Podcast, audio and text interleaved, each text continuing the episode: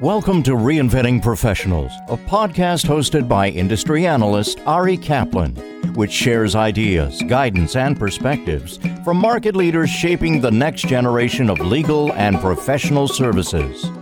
This is Ari Kaplan, and I'm speaking today with David Perla, the co-chief operating officer at Burford Capital, a leading provider of legal finance. Hi, David. How are you? All right. I'm great. Thanks for having me. It's a privilege, David. So tell us about your background and your role at Burford Capital. I am the co-chief operating officer at Burford, and along with my business partner, Eva Will, we oversee what we think of as the front end of Burford's business. That includes our origination, underwriting, and case management functions, our uh, marketing and go-to-market functions, and our global policy efforts. Along with that, I also charged with overseeing our innovation initiatives, which most notably includes, unsurprisingly, efforts at utilizing and enhancing our efforts around artificial intelligence. By way of background, I started, like most people at Burford, as a lawyer.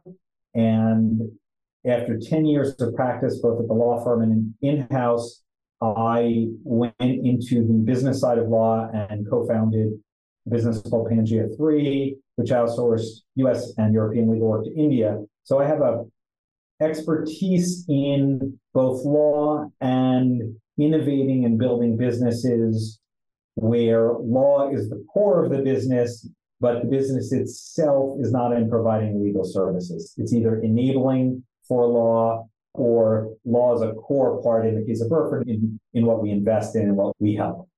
Over the past five years during your tenure at the firm, how has the impression of legal finance evolved? The impression of finance has, has really evolved in two ways. Number one, it's gone from a, a niche offering and a discussion around it being a niche offering for either clients that were suffering from fee fatigue or law firms that simply wouldn't or couldn't offer contingent work and therefore needed a partner in, in, in the capital world, to being somewhat much more mainstream and much more part of the conversation in the broader legal market. And, and in this instance, I'm talking about commercial legal finance as opposed to consumer legal finance, which is very different. All, all that we do is, is finance law firms and corporations for claims that are, are what we think of as business-to-business type of claims, uh, as opposed to financing consumers, which, which brings other issues and, and other dynamics at play.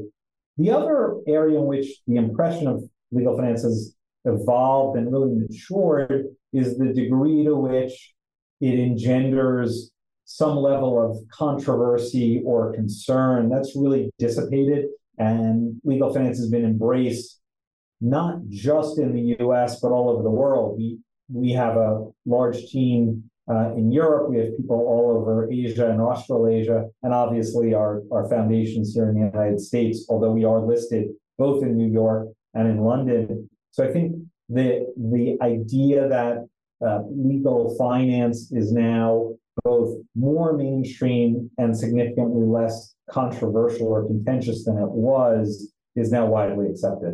And are there business factors that are making legal finance more appealing? A few things really create an environment where today, in particular, legal finance is, is being embraced and being utilized. We think of it as kind of corporate finance for law. In some ways, it's, I use the phrase uncontroversial. We might even say at its core, it's by design somewhat boring. It is just finance. It's a way of using someone's capital to, en- to enhance the business of a third party. I think there's a few factors. So number one is simply awareness. We're now nearly a decade and a half old, and we are listed on the New York Stock Exchange and the London Stock Exchange.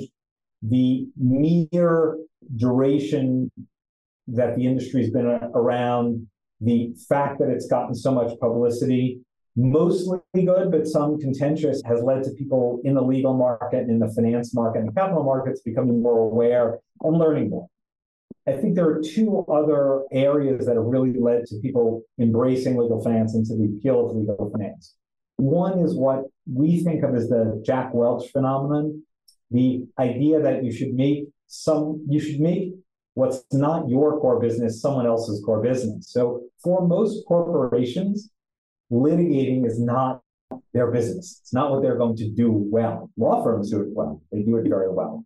But corporations, whether they're defending a lawsuit or they have a claim, they've been harmed. Even when they've been harmed, their business is their business. Their business is not litigating the redress of a corporate wrong or a corporate harm. And so the idea that they're able to come to someone like Burford, not merely to provide the capital, but to help them understand their claims, to help them quantify their claims, help them understand the duration, help them be a partner, just the same way we think of our bankers as our partners, or we think of our financial advisors. That doesn't mean they control our finances any more than Burford controls the claims. We do not, but we are a partner hand in glove with our corporate clients to help them in their litigations and as they pursue redress for wrongdoing.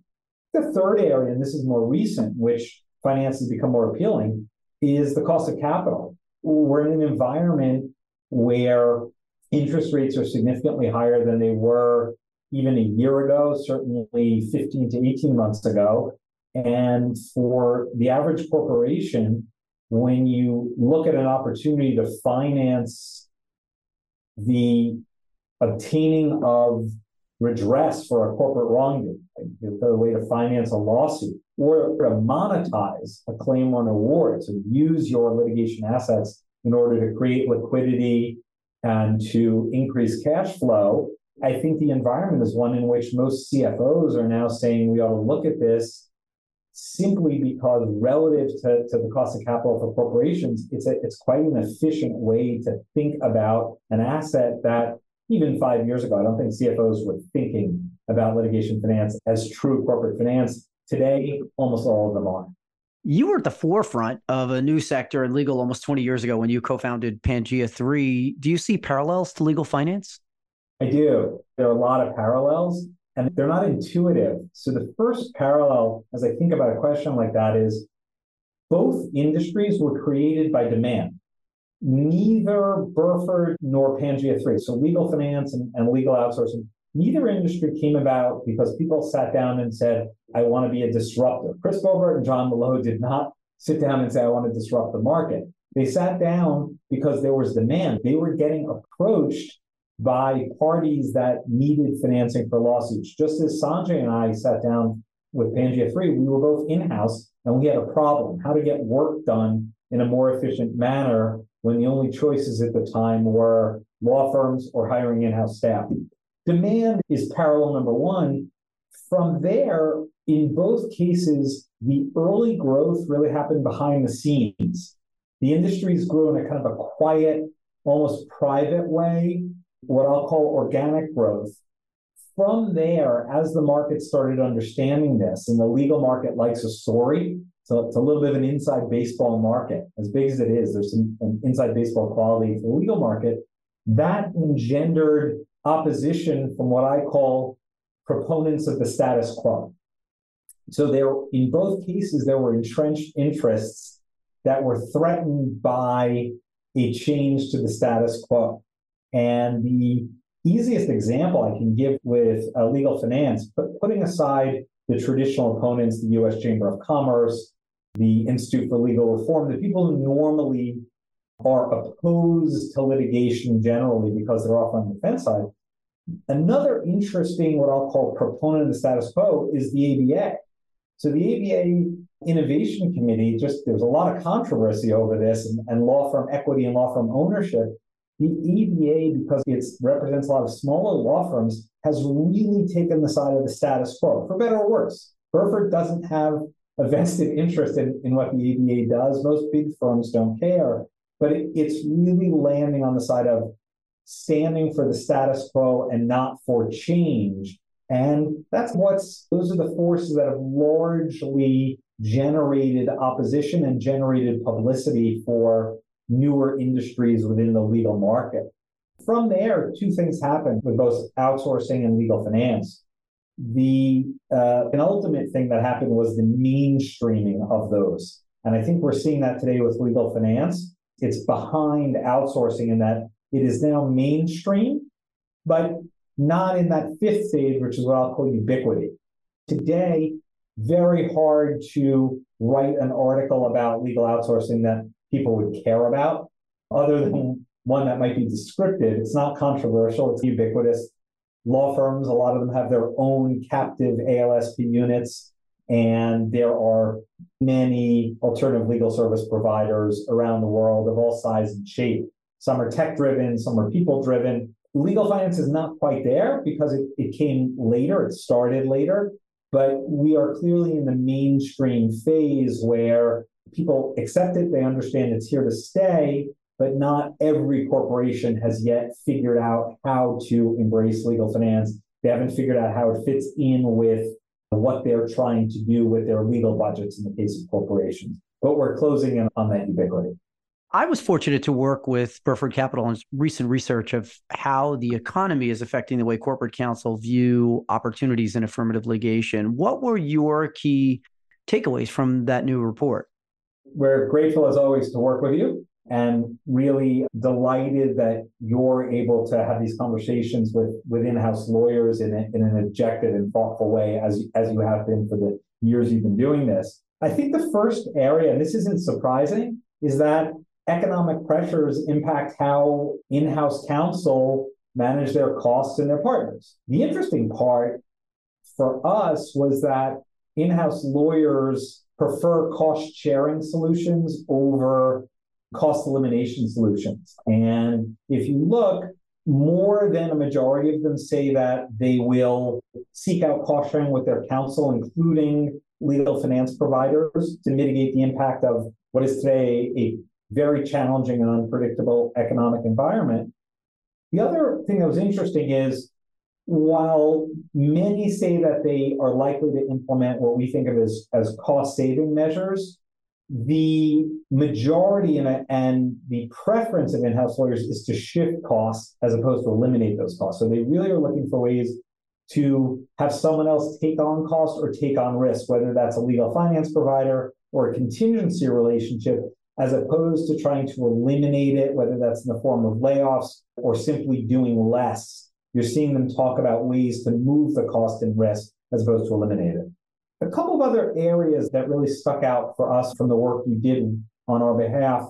One that's been around for a long time, I gave, I gave a talk on this in twenty nineteen, is that unenforced awards and judgments remain a, a large problem for businesses, and it's high, it's really highlighted the current environment. So nearly zero, so two percent of in-house counsel said that they recover one hundred percent of the value of their judgments and awards. So these aren't claims. These are, they've, they've already litigated or arbitrated. They've won, yet, they, yet almost none of them collect one hundred cents on the dollar. That's a very that's a very telling statistic, which we try to tell clients. The winning an award doesn't mean you get paid. A majority of them say that their debtors pay the outstanding judgments less than half the time. So in other words, they're winning cases and not getting paid. And the consequence of that is, is a mass amount of lost business. And so we're seeing them come to us for help in either monetizing those claims and awards or enforcing those claims and awards. And those are both core parts of our business. The second area relates to that, which is that enforceability is a medium. And unsurprisingly to the lawyers listening or reading this, the top perceived barriers to enforcement are obviously cost, but also jurisdiction. Lawyers in-house are now thinking about how does their strategy for arbitrating and litigating account for the fact that they're going to have to enforce. And they do that as early as determining whether or not they're going to pursue claims. The other area that we thought was interesting, and this gets into our ability to help monetize, is that immediate liquidity, right? Cash now is an incredibly important benefit for in-house lawyers. So our ability to fund the enforcement and recovery becomes very important. As I talk, the terms I'm using, balance sheet, actually financial terms, but the fact that G Cs and heads of litigation, heads of recovery using these terms really indicates the migration of the legal department into a financial way of thinking about litigation, and indeed a way of thinking about the legal department in the main. Burford Capital recently funded longstanding claims against the government of Argentina. What aspects of that victory stood out? Peterson case against Argentina, it was a remarkable victory. I think a few things stand out to us uh, as an organization. One is the sheer quality of the team that litigated this on our behalf uh, over the last eight years. And, and you may know, three of the counsel that worked with us on, worked with us on this were awarded litigators of the week in a, in a field in which there are some pretty impressive litigators. So it It is reinforcement for what we often say, which is number one thing in our business is it, it has to be a high merit claim. Well, maybe we can talk about that. But also you need the right team for the claim. Not just any lawyer can litigate a given claim. So we, we really took care to put together the right team at all phases of the case and to augment that team. Also unique to this particular matter, because in this case, we did control the litigation here because we, we didn't own the claim, but we purchased the right to pursue it out of a Spanish bankruptcy with a portion of the proceeds coming to Burford and, and a portion of the proceeds going to our client. I mean, the law firms represented that client. But what was unique to this was because of that, we needed an internal team, and nearly every part of Burford's business got involved in this because of the degree to which Argentina and Y P F opposed this. And notwithstanding that we thought this was an obvious case, we thought it had obvious merit, it took eight years to get where we got. Two, two other things that I think are worth mentioning that really made this stand out. Number one is the duration. This case has been going on eight years, and, and most viewers would ask themselves why. And the short answer is that Y P F and Argentina opposed every element of this case, including whether or not it should be litigated in U S courts, notwithstanding that they went public here in the United States and there was clear jurisdiction that was taken all the way through the federal court system, and ultimately SCOTUS denied cert years ago, and then it and then we first started on the trial. And so this is eight years, and we first have a judgment only in September two thousand twenty-three. We've yet to begun enforcement of that judgment. The second element that really stands out is this was a complete victory, which you very rarely see. We won against the Republic of Argentina, a complete victory, and in the damages trial, the award was a complete victory for our client's side. If you read the judge's decision and you read the judgment that was entered, it's actually the highest amount of money that we asked for. And that's rare that it happens. So what it tells you is even where you're right and you're, you're confident you're right, that it takes a very long time and it takes a very good team of people and a very strong strategy to actually get a judgment. And it will take still longer to enforce that judgment. How important was the judge's specific acknowledgement of Burford's support of its clients in the decision to your team's communication with additional prospects and clients? So the judge's acknowledgement was critical in two ways. First, she noted, not in so many words, what I mentioned earlier about litigation finance being simply corporate finance for law. And in one of her footnotes, she acknowledges that the presence of Burford and the fact that Burford helped finance the claims on behalf of the shareholders who've been wronged was actually a reason to give those shareholders the full measure of their damages, which is to say it really is just corporate finance, and there's nothing controversial about what Burford is doing. We thought of that footnote as saying, because Burford was needed for this eight-year fight, and because in the case of Peterson, they were driven to bankruptcy and trying to pursue these claims, all the more so they should be entitled to their damages, that they needed this capital as corporate finance. The, I think the acknowledgement by the judge served another purpose that we thought was important to communicate to our, our clients in, in two respects. One, it really highlighted the need for the right partner. This dispute has been going on for eight years. And the second reason that Judge Preska's acknowledgement was so important gets at a couple of things that we talk to our clients about all the time. The first is choosing the right partner. It was vital to Peterson and to Eaton Park that they had chosen a partner that could go the distance, both in terms of the capital we were able to provide and in terms of the expertise all along the way. So Burford never fatigued at this battle. Burford never wavered in our financial commitment. That's really important. And, and the footnote highlighted that Argentina opposed every single element of this claim at every turn with every means at the disposal of a sovereign. And so when you're choosing a partner, as a client that's been wrong, it's really important to choose a partner that, that has the expertise and the capital to go the distance.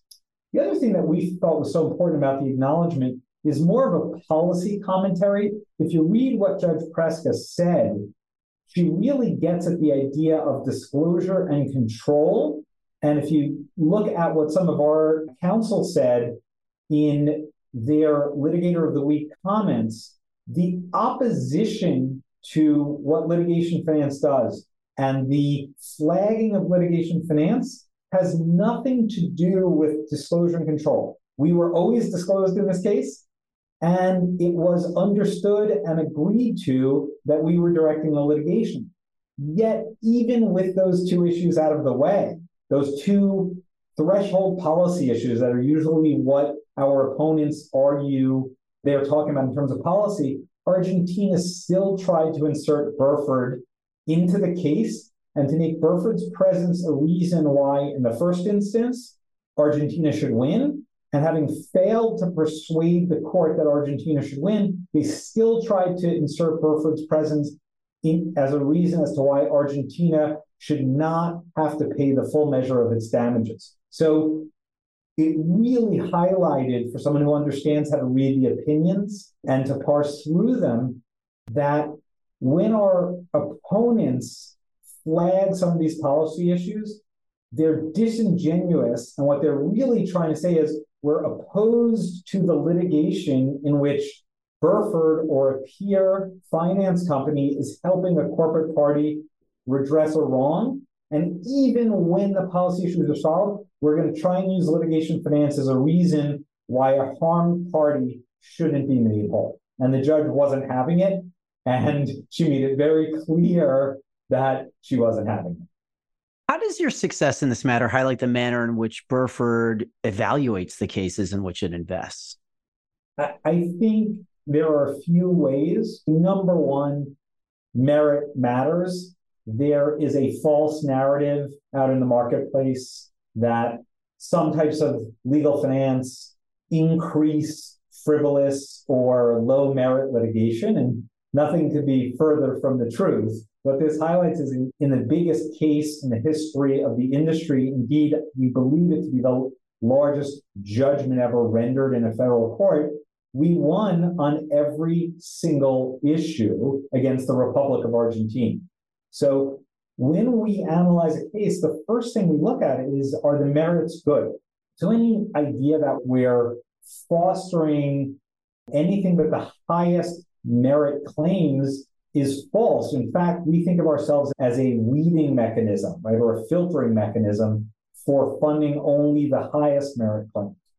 The other area in which we think about it is a provider like Burford is suited best where a matter is extremely complicated. Now, when you read the opinions here, the judge, to her credit, did a very good job of finding the simplicity in a very complicated case, but litigation is inherently complex. And when we analyze a case, we think about that complexity, and we think about all the ways in which a counterparty can defend it. We think about all the ways in which it can go wrong, and what are the affirmative defenses, and what are the what are the timeframes, and how might this go wrong? And we help our clients with that. Whether or not we control the litigation, we offer that service in terms of understanding that complexity. And so I, I think when we look back at this case, it really took an understanding of how complicated it would be and how long it would go for us not only to take this case, but to figure out how to value it. And then we bought this in an auction to be the highest bidder required us to understand it. How do you see the use of legal finance evolving? Much like any other area of law that is characterized as disruptive, I don't think we think of ourselves that way. I think we think of ourselves as an enabler, and we think of ourselves as a core part of helping heads of litigation and G Cs and the law firms that serves them that serve them do their job. I think legal finance is going to move into ubiquity, where in any case that is complex and in any case that is expensive, C F Os and G Cs and heads of litigation are going to ask the threshold question, should we be looking at and should we be obtaining finance for this? Should we at least see what it would entail to finance this claim or this judgment or this award or this portfolio? And I think for law firms, the, whether or not they are taking the case on a contingency basis or an hourly basis, they're going to think about whether they should be financing this in the case of contingency or suggesting financing or recommending the consideration of financing if they're taking it on an hourly basis so that their client understands that this is an option, especially for the complicated case, the long-running case, the highly merit case. This is going to be a real option for them going forward. This is Ari Kaplan speaking with David Perla, the co-chief operating officer at Burford Capital, a leading provider of legal finance. David, as always, it's been a privilege. Thank you so very much. It's been a privilege on my end, Ari. Thanks, as always. Thank you for listening to the Reinventing Professionals podcast. Visit reinventing professionals dot com or ari kaplan advisors dot com to learn more.